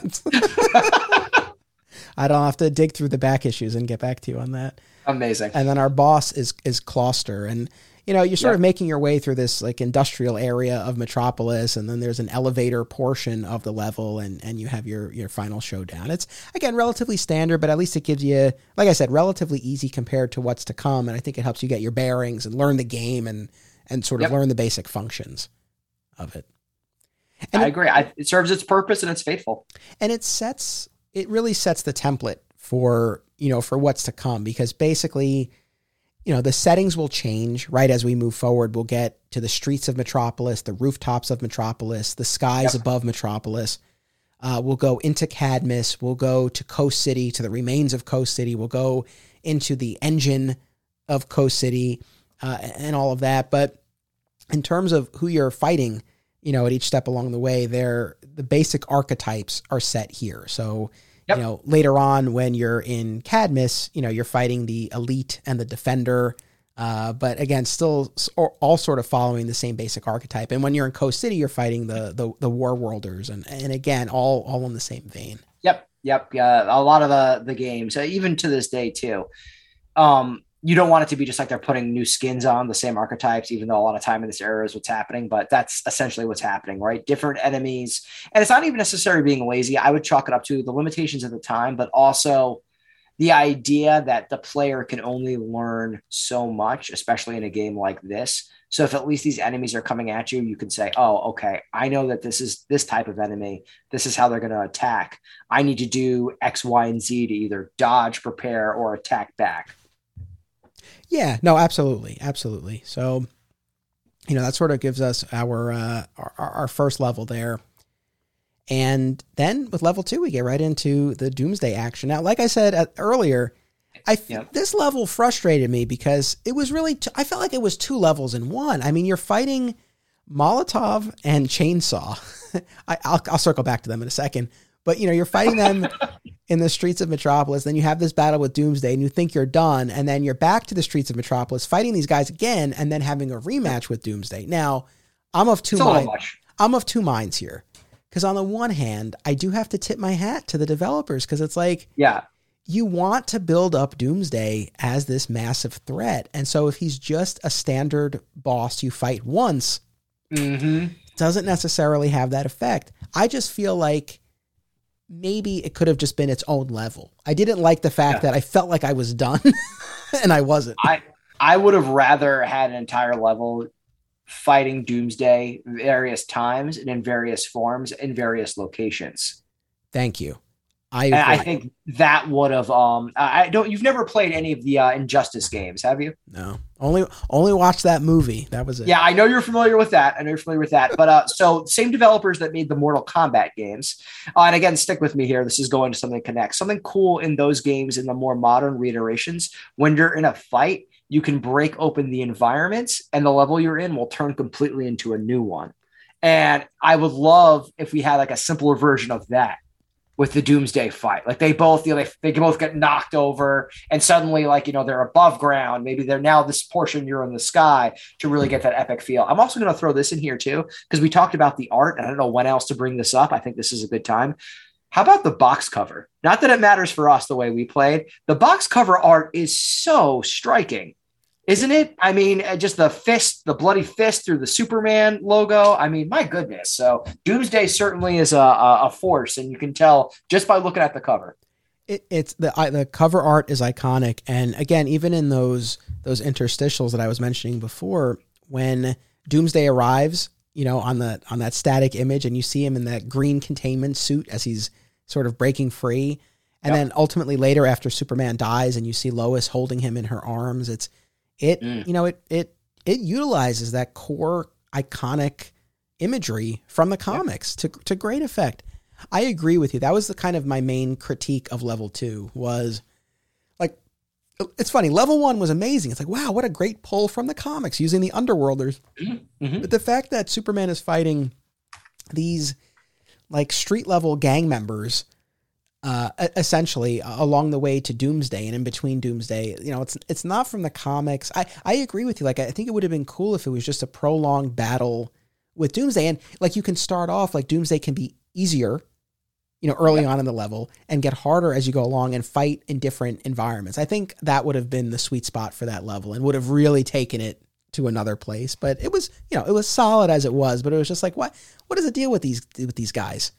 And uh, it, it also would have challenged the sensibilities of the day especially too right? Where you are and you can't have the doomsday fight be later because it doesn't make sense in the story. But just having played video games at that time you beat an enemy you move on. I think it would have been so so cool to beat doomsday. Imagine being a kid being like okay next level and the game almost leads you on like you're going to the next level and doomsday gets up. And you just can you imagine that moment as a kid being like no like that's I'm supposed to be at the next level. I beat him already. Like that's and and that dread really ties in thematically as well too to that whole fight and what happened. So yeah. I know that. I know that would have been really cool. I, you know, it, it, it is what it is. Again, it, you know, I I appreciate the position they were in because the story was not designed around multiple villains. Like the whole point was Doomsday shows up and this is the one who takes everyone out. So I know they had to mm-hmm. figure out something, but I think what we're, you know, what we're, you know, conjuring, you know, would have been stronger. I will say though, their doom, I love their Doomsday. I mean, he was, yeah, you know, he was tough to fight. He was fast. Like it, I guess all this was true for most of the bosses that you fight. I mean, it's like if you get, if you get pinned in the corner, like you're done. Yeah. Yeah. like you're yep, done. Yep, yep, yep. The the game it's, you wouldn't necessarily think of it, but I feel like the game has such a focus on evasiveness. Yeah. And it's more important first to be quick and be aware. Uh, as opposed to just you know I'm super strong and you know slugging away. And I think you're absolutely right. If you get stuck, it's a very chance that you're going to lose a life, uh, pretty rapidly and pretty quickly if you're pinned in a corner, as you said. Yeah, for no, for sure. Uh, but yeah, I mean, I appreciate the brutality of Doomsday, and you know, this was such a little touch, but Doomsday laughs.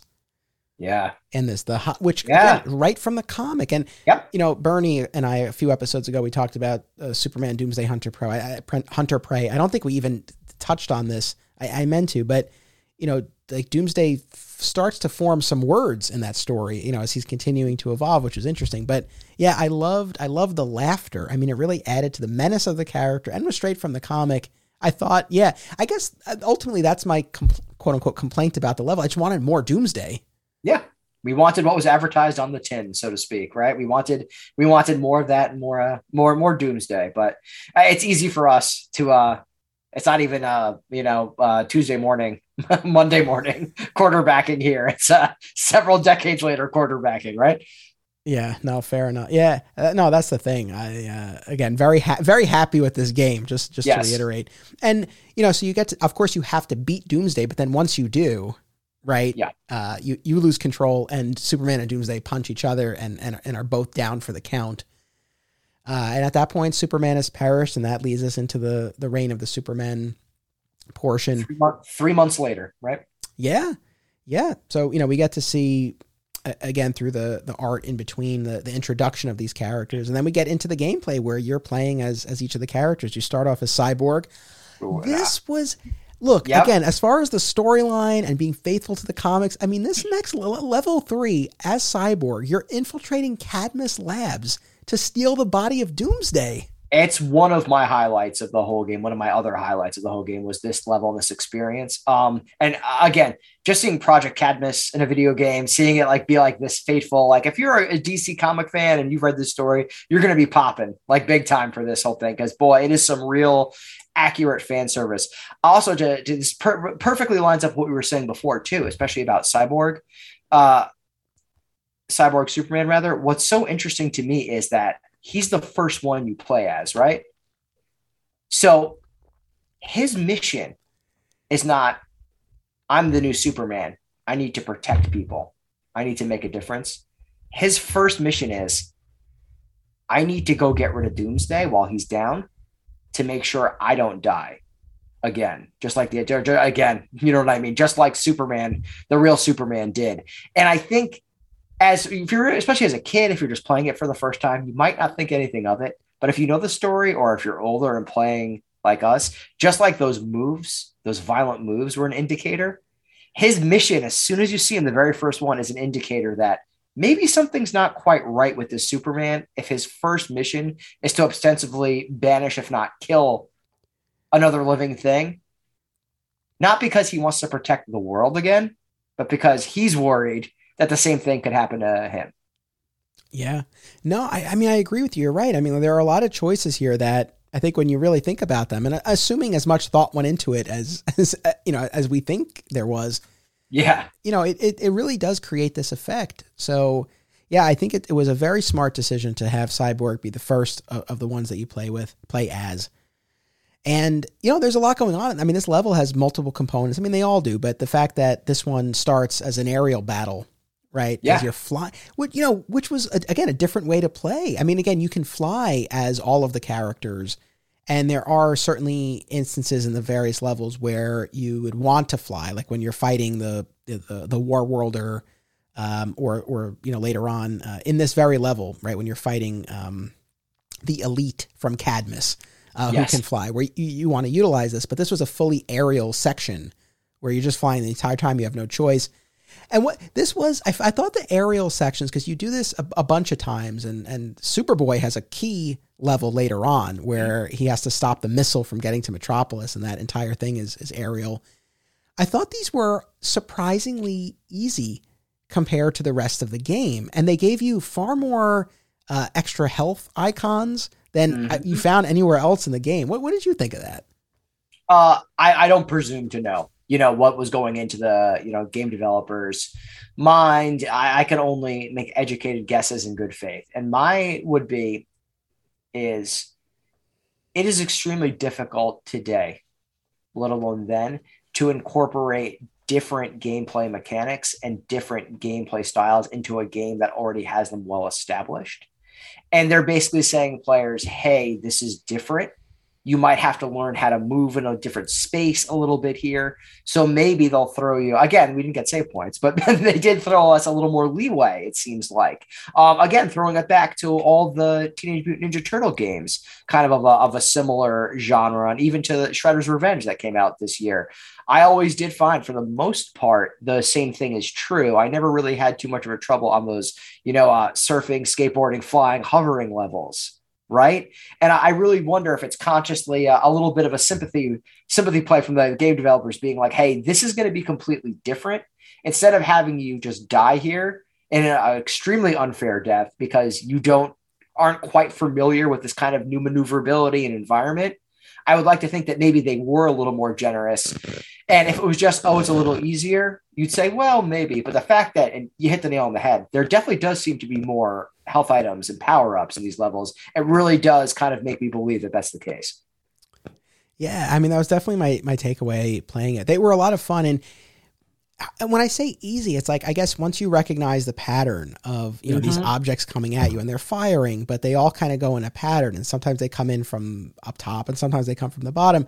I found, and yes, I recognize with infinite lives, you know, that I had that going on, but even still, I like I I don't know that I even died at all mm-hmm. at, in this portion. And it was just once you knew the pattern, and basically what I found, as long as you just kept firing the whole time, that accomplished a lot. And then again, if you yeah. could sort of anticipate which direction they were going to come from, I mean, there were times you could just kind of get in the right position and just go right under or or over them. Mm-hmm. Uh, I agree, and that's that's a lot of what uh, these games are pattern recognitions, and I think it's much it's much easier to recognize the pattern patterns of even though they're moving static objects isn't the right word but they're moving in a fixed formation kind of at these enemies that are coming at you horizontally quicker I definitely am 100%, at least for my mind. I think it's easier to kind of recognize these patterns in that more open space and be able to kind of maneuver around them. So I think you're onto something there.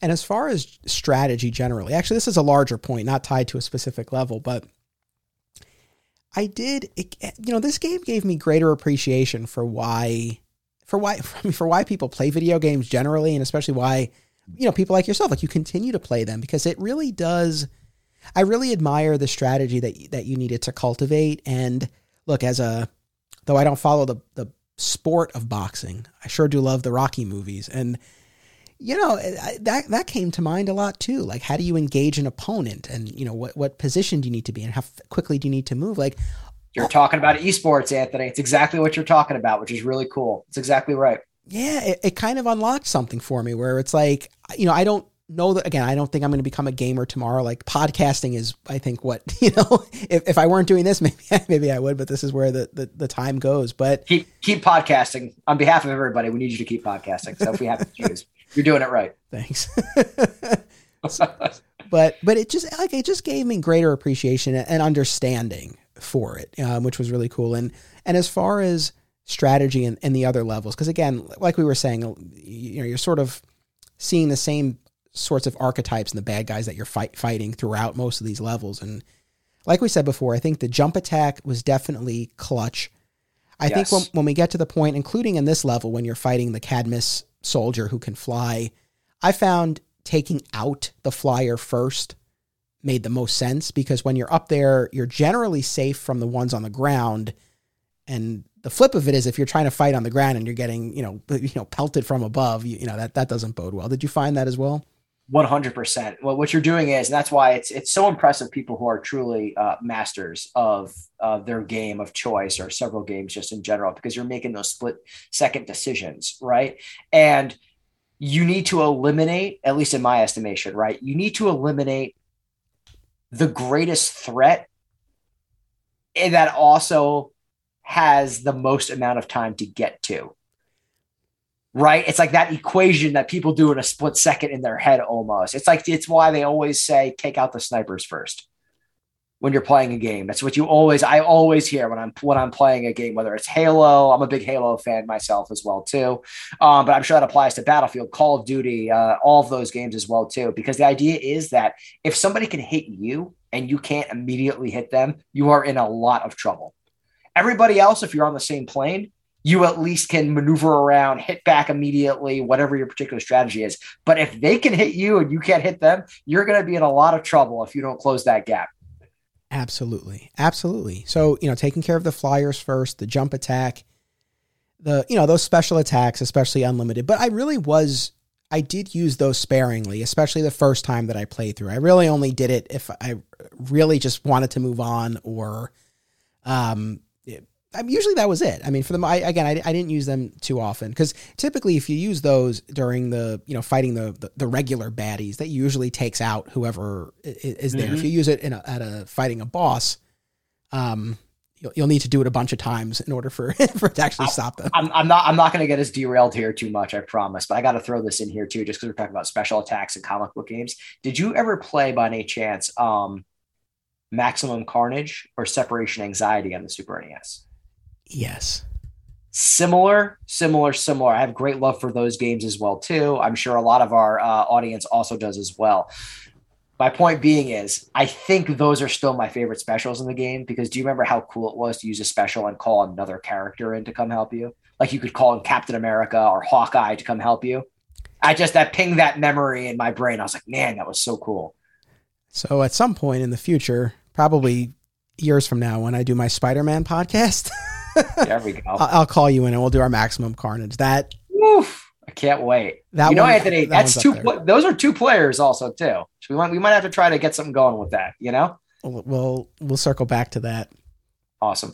And then the other thing too, just as far as strategy, certainly being able to pick up objects uh, in certain instances and, and throw them that helped. It was also cool. And we'll get back into the level by level, but just I, I wanted to you know to sort of talk about this a little bit what was what I liked about this game, as hard as it was, and when we say hard, it was just again, especially as you get deeper into the game, the the amount of adversaries coming at you at one time with different yep. modes of attack, it it does become a bit overwhelming. Yes, your processing speed goes from quick to, I mean, honestly, almost impossible, at least for mere mortals like my uh, myself, compared to the people who are truly, yeah, it just becomes a numbers game at some point. Side note, audience, if anyone out there, if you've beaten this game without cheat codes, please reach out. I would yes. love to shake your hand virtually because yes, uh, it's, it'd be astounding to me. You have our eternal respect for sure. But what I thought was so cool about this is you can use the, the villains against each other. I mean, you can literally pick them up and throw them at each other, which is cool. Love it. Um, but like Molotov, for example, when he throws his Molotov cocktail, like if you get out of the way and there's one of the other bad guys behind you, like it'll hit them which is such an advanced mechanic. Uh, that is just wonderful. We see that, you know, a, a, lot of times today, but I love that because not only does it add a sense of realism, but it also adds another layer of strategy, right? Where you can actually damage another enemy by not attacking, but by just that evasiveness. It goes back to my my, my point I made, where I really think that the central core combat of this game is situational awareness and uh, uh, evasiveness right? Compared and attacking actually comes second, at least in my estimation. I think that's fair, man. I, I really do. And the, I will say one of the things that frustrated me. There are a couple of instances in the first level when you're playing a Superman, and later on when you're in Coast City, when debris is falling. I could never figure out how to avoid it. Totally. do you think? Do you think it's because the fall speeds are faster? Or because the patterns are more irregular, or maybe a combination of the two? I, I I don't know. I think it's my own my own limitations. Although actually, you know what? I did get better. I think the first time it happened, I was just like, where am I supposed to go? And then I realized, okay, I, th- I think I did yep. start to recognize the patterns. And then I didn't even move as much.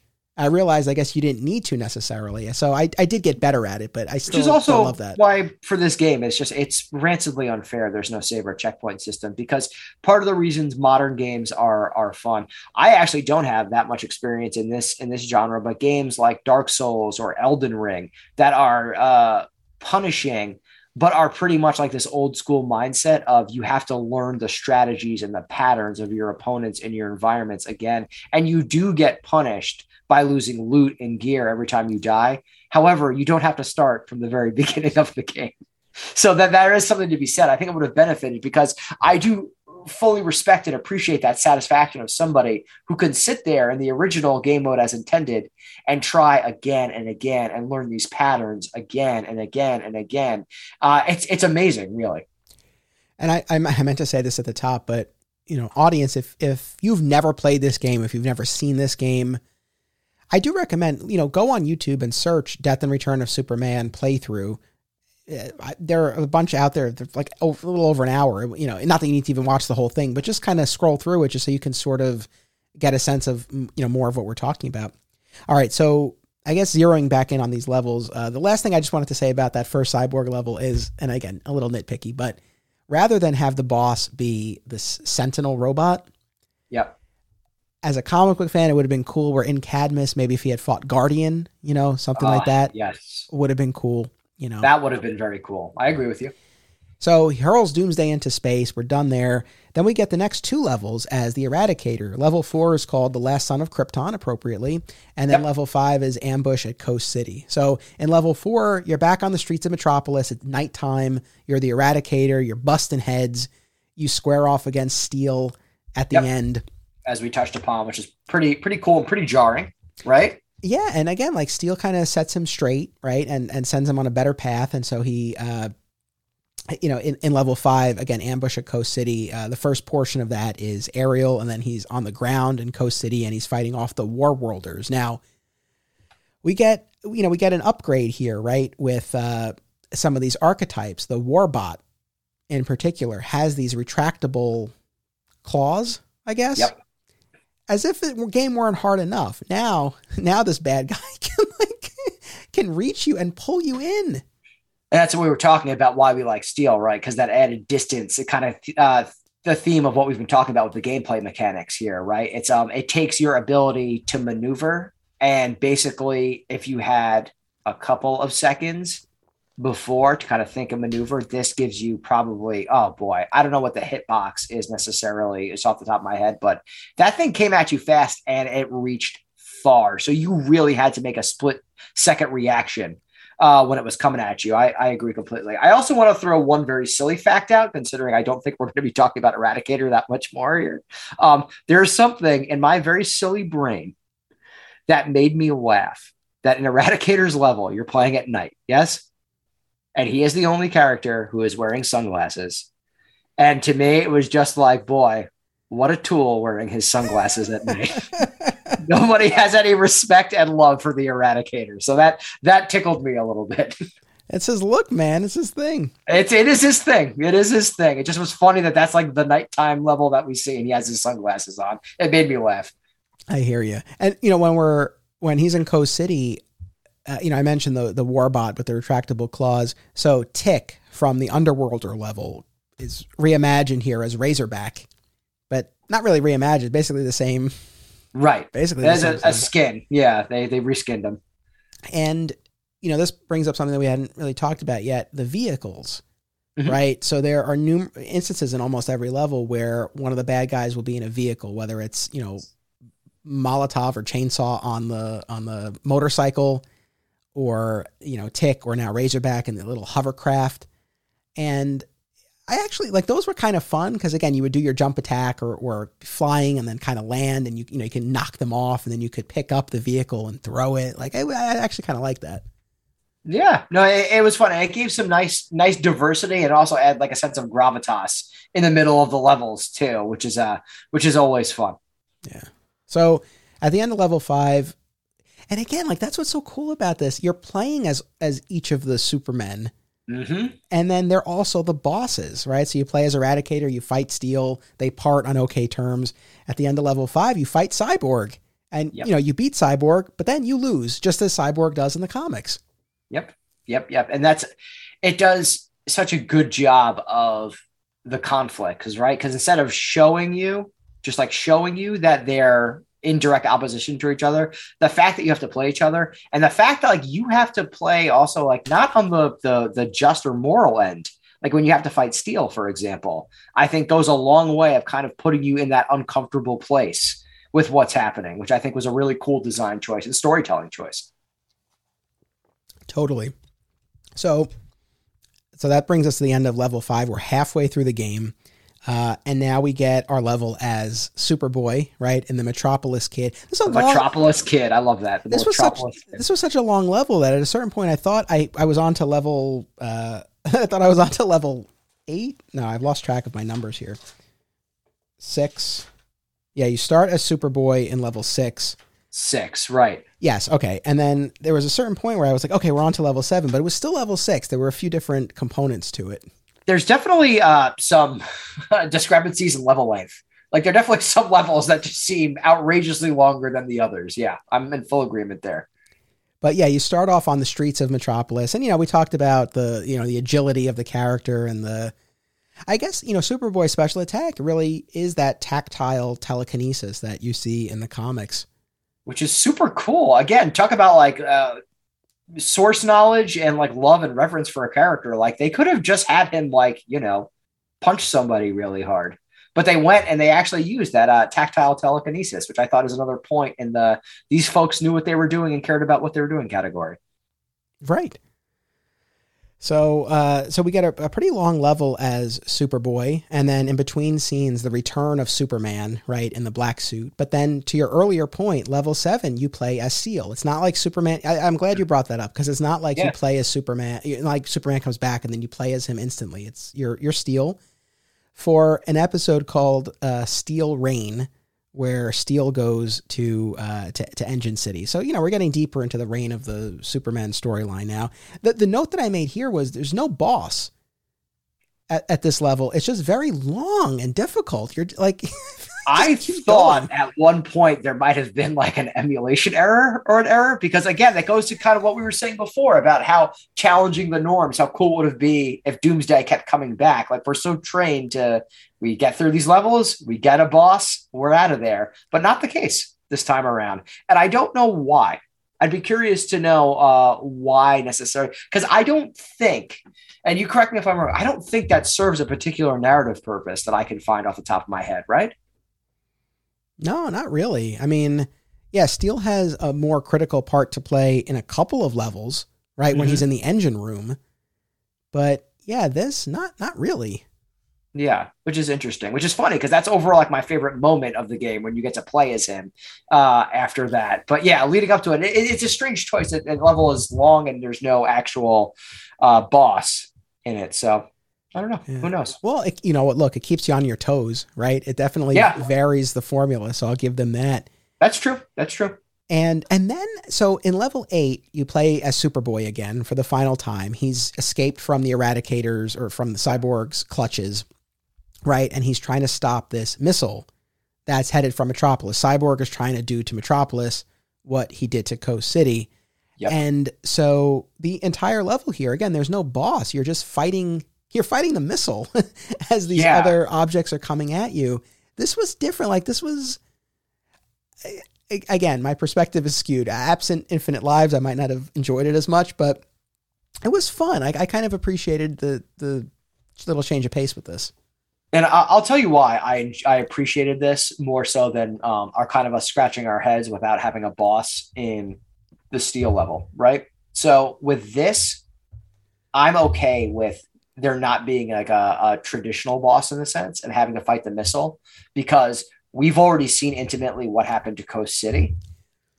And there's such a panic and dread that you're like, we cannot let this happen again. We cannot let this happen to Metropolis. And I think that enough, at least for me, from a narrative standpoint, is enough for me to be like, all right, Metropolis kid, you gotta now's the now is your time to shine to be a hero. You gotta you gotta stop this missile at all costs. So that gravitas, I think, still rung true for me. It, totally, yeah. Now Metropolis Kid, man, he he delivered. And then we get to the penultimate level, and what's this called? The engine's core. This is probably my least favorite level. I did not like this one. This is where you play a steel. You're in the engine room uh, in, in what remains of Coast City. And I, I don't know. How would you describe this level? Um, coming off of fighting a missile about to destroy Metropolis, we're always taught in storytelling, right? You want to escalate, escalate, escalate, escalate, then dynamite, right? At the end, right? Then you're going to come down. I felt like we needed to keep escalating after that. Oh my goodness, this missile is going to destroy millions of people's lives. It's going to destroy the city. Look at this. We just saw skeletons laying around in Coast City. We cannot let this happen again.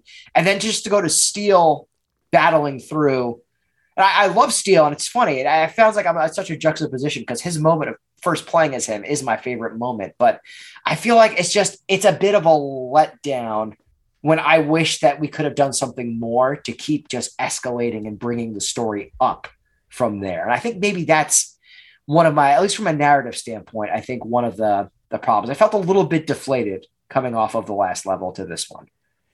I think that's fair. Yeah, I don't know how well it tracks given given the progression, like you're saying that you would expect.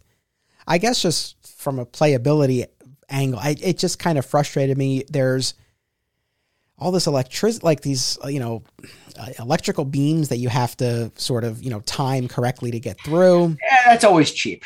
To me, that that's a little bit cheap in games. It's frustrating. It's one thing if you're going toe to toe with an enemy, but like in environmental hazards that are put to merely like impede the player, uh, never were my favorite put it that way. There, there's just such a wide window for frustration there, I think. Because it's not like, oh man, that enemy killed me. I got to try harder. It's, oh no, like this awesome superhero jumped and got his head shocked by this electric beam and now he's dead. So it's, it's just, it doesn't always work for me in that sense. Yeah, no, I, I, I'm with you. It was, it was not my favorite. And absent cheat codes, I think I, I would have I, I, don't know. I never would have gotten that far in the game to begin with, but I feel like that level in particular. Have you ever heard of? Uh, I feel like I ended up talking about uh, Teenage Mutant Ninja Turtles a lot uh, this this episode was because a lot of their games are most similar to this, which is kind of cool, and of the similar time period. Um, and there's an NES. Somebody out there again, please hit us up if you remember this level. In the NES Teenage Mutant Ninja Turtles game, there is a level that is infamous, Anthony infamous. You could bring this up if you meet somebody who's like really into video games, had an NES, ask them about an NES, Teenage Mutant Ninja Turtles, the underwater level. I believe it was right before the dam. It is such a notoriously hard and difficult level. And for the same reasons you just described, because of the environmental hazards and you're underwater and you keep getting shocked, you keep getting hit. And I, so similar how many people, we'd love to meet somebody who beat that game. If you found somebody who beat Teenage Mutant Ninja Turtles NES and got through that water level, you deserve a medal, a handshake, a parade, whatever we can give you. So there definitely is like a theme, I think, to a certain point of uh, just these these environmental hazards being so frustrating. So I, I definitely think you hit the nail on the head there. Yeah, no, that that makes sense. That makes sense. And then we have our final level here, level 10, the return of Superman. We touched on it before. It begins with the Eradicator restoring Superman. He's he's back to life, back to full power, back to his costume. He's good. Did good in the end, the Eradicator. You know, making his way through Engine City. It's, you know, War Worlder after War Worlder. It's relentless. I, I mean, it, it's I, this was tough. This was where, especially on my second playthrough, I was using those special attacks left and right because they just kept coming. And then ultimately, you have your final showdown with Cyborg Superman, and that's the end of the game. Yeah, and that that's that's all she wrote. I mean, yeah, the last levels usually are the toughest as an ultimate skill check of everything you've learned, right? The ultimate culmination of everything that's that's come before. But it's um, it's a great journey. Are there? It's a great ride. Are there any any Easter eggs, any special moves, like anything that you came across in your playing or your reading that I haven't mentioned that I maybe I wouldn't have even known about that that that you came across? I can't I everything that that came to me and that I noted I've talked about already. And really it just comes down to the overall faithfulness and I think the narrative choices. I so again, I've said this already, kind of at the top of the show. I went into this immediately was like, I'm going to be impressed with how the graphics look and how the music held up. Like that's pretty much, I think, what I'm going to take away from this. And I was blown away with how faithful and how much reverence it was. Again, the details with the the finisher moves of our less than moral uh, Superman, right? Uh, that I think is such an indication. And uh, even the little cutscenes, like we talked about too, as limited as they were, as they were, really were enough to kind of show that like they understood the source material. And I guess what it comes down to is they didn't just prove to us that they understood the source material, but they wanted other people to understand it too, because they went a long way of, of being able to really get and grasp what's happening, at least in a broader stroke in the story by playing this game. Well said, and and that's you know as you're saying that I'm I'm thinking about it. I mean, you could have done a version of this game where you don't have those cutscenes. I mean, yeah, it, it could absolutely. just be you fight the Underworlders, you fight Doomsday. Maybe you have a little bit of something after after Superman falls. Oh then, yeah, you know you can play as each of the four characters, and there doesn't necessarily need to be a narrative. You could just be the Eradicator busting heads on the street. You could be you know Cyborg going through cat. You know they they they could have stripped a lot of it away but I appreciate that that they didn't. And now, now look, I mean, you know, if, if you go to look at this, it's again, it's relatively simple, but it's it's it's enough there. It's still effective. Yeah. Yeah. No, I I really did appreciate that. No, I mean, that's the thing. It's like any any gripes that I might have, anything that is on my wish list that didn't make it in. It's you know, it's only because I, I already like the game so much, and there's like a couple of things that it's like, ah, oh, we you know we could have gotten even further, but uh huh this leads, I guess, to the question that I, I mentioned at the beginning that I said we would end with. And you, you know, when you were on the show previously, we talked about the notorious, you know, Superman 64 game that has gone down in, in, infamy for for being such a terrible game. But no, I have a I have a Nintendo 64 in storage, right? I'm just gonna say that. I'll leave that there. You can take that any way you want it. Well, listen, audience, if you like hearing us talk about Superman video games, you would want to hear us talk about Superman 64, like let us know. I'm I'm I, you know I, am game. No pun intended. We might we might need we might need to be uh, extra buttered up to put us through that crucible. for yeah. you for you good folks, we'll do it. I need some encouragement, but you know, in in your estimation, for all the games that you've played, that you've read about, that you've written about, especially when it comes to Superman, do, do you think this is the best of the Superman video games? Yes, I do. And I think the answer, the, the follow up question is: Is that because this game is great, uh, and is it, or is it because um, there just aren't that many and that many good Superman games? That's yes and yes again. Uh, all of that, in my estimation, happens to be true. We already kind of uh, poked fun at the notoriously tragically underdeveloped and mechanically just broken uh, Superman 64 we talked about. Now, there are plenty of other games where Superman appears in. I'm actually glad. I was wondering when I was going to get to bring this up. This is the perfect time to do this. But just not too long ago, a few short months ago at this point, there a game was launched by Warner Brothers called MultiVersus, right? It's kind of their version of Smash Brothers. It's a platform fighter. Heavily leaning into DC amongst very various other characters from other franchises. The point and relevance here being is that um, Superman is one of the very first characters in that game. So if you're looking for a game that uh, came out this year and you want to play as Superman, you could do a lot worse. Now that doesn't uh, count necessarily, right? Because it's not a Superman game. It's not about uh, about him. But I just thought it was interesting, right, that we were going to have this conversation. Um, and what's really, really cool is, and I'm actually just double checking right now to make sure I'm right, but it is, it's actually George Newbern who they got to do the Superman voice, which I actually thought was really cool because they could have gotten anybody. I thought it was pretty cool that at least they got George Newbern to uh to do that and time in uh chime in that as well. So there's a lot of faithfulness, and it's just a cool little side note. I'm not saying you should drop what you're doing. It's free to play. It'll cost you nothing to play if you can download it. But if you want to play around as Superman in a modern uh, experience too, just fighting other characters, sure. That being said, that's not a Superman game. We already touched on Arkham Asylum and uh, the Batman games, right? When we talk about superhero video games, uh, just in general, in my estimation, the very best ones are, and I think people would be hard pressed to disagree with me. Please let me know otherwise. But the Arkham games developed by Rocksteady that you just talked about. My personal favorite is Arkham Asylum because it's that claustrophobic kind of feel, which I think is very, very frightening. You get that kind of gothic horror with Batman in there too. That's awesome. Uh, the Spider Man, Insomniac Spider Man games, which are just absolutely wonderful. Anthony, as a Spider Man fan, at some point we have to, have to, have to. There must plays for you. Their stories, I'm not going to say they're the best Spider Man stories ever because that's ridiculous. They are on par with at least the better half of a bunch of the media and probably even the top 25% of the media of Spider-Man that's been out there. The stories and acting are just gripping. And there's actually been, so um, the first Spider-Man game, and there's been a Miles Morales game. There's another one coming out now that has both of them. The storytelling, the acting is beautiful. Everyone should play them. They're wonderfully written with love, reverence to the source material, and care. I would love to see your reaction to playing them. I found myself moved to almost tears at some point playing them. The story was actually so powerful. Uh, they're fantastic. I also love the Guardians of the Galaxy game. That was a huge surprise. I'm going to say something that's an incredibly incredible take that I'm sure people will argue with me for, but it's fine. Play the game and talk to me. I'm almost willing to say that that's my favorite version of the Guardians of the Galaxy in that video game. They actually won a bunch of BAFTA awards for the voice acting and storytelling in that game. They're phenomenal.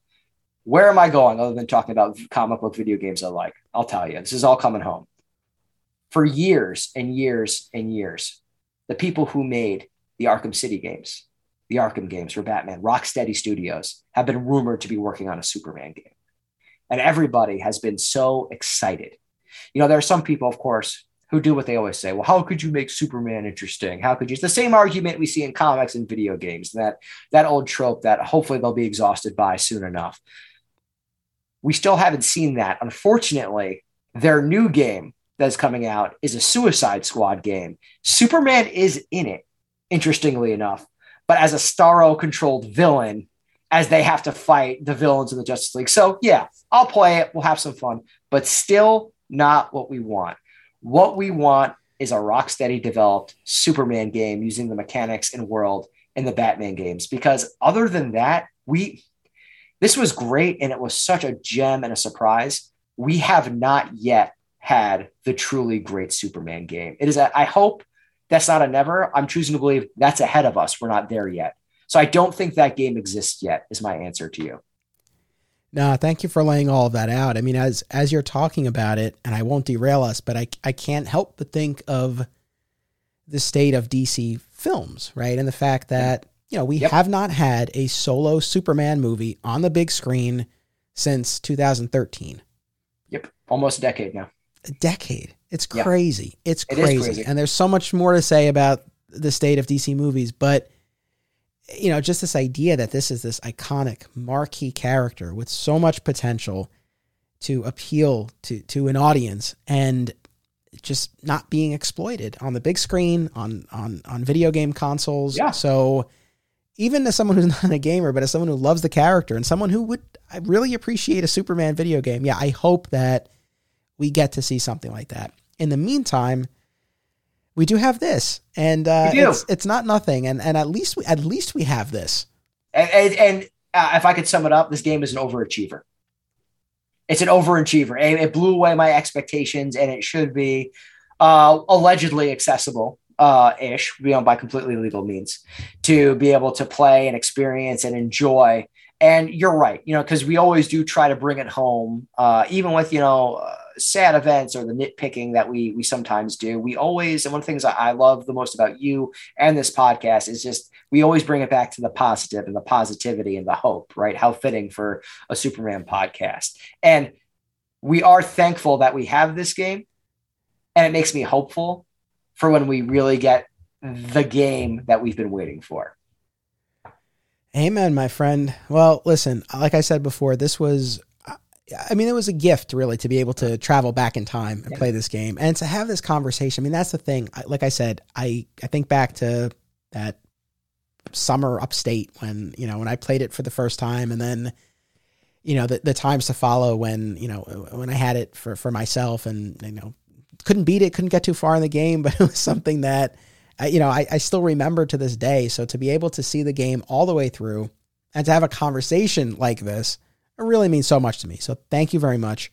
Thank you to the audience for tuning in. I always appreciate it, and I especially appreciate it uh, for an episode like this where we're talking about a video game, which is different than what we typically talk about. And I hope that you stuck with us for it, and I hope you enjoyed it. Jeremy, thank you again. And I look forward to the next time that you and I can do this. Uh, it's it's a pleasure, my friend. It always is a pleasure, and today especially, you really put uh, chocolate with my peanut butter by combining two of my loves like this. So thank you so much. I've had such a wonderful time, and I look forward to talking to our audience more about all this. Right on. Thank you all. We will be back next week for the next installment of Death to Wedding, and until then, it's about what you do. It's about action. Support the show and receive exclusive additional content, including my DC movie rewatch podcast at patreon.com slash Anthony Desiato. Thank you to all patrons for enabling me to produce this show. Also, be sure to explore the other shows within the Flat Squirrel Podcast Network, which is home to Digging for Kryptonite, another exciting episode in the Adventures of Superman, Summoning the Zords, and My Comic Shop History, all hosted by yours truly. Subscribe for free wherever you get your podcasts. Visit flatsquirrelproductions.com for more. Thank you all.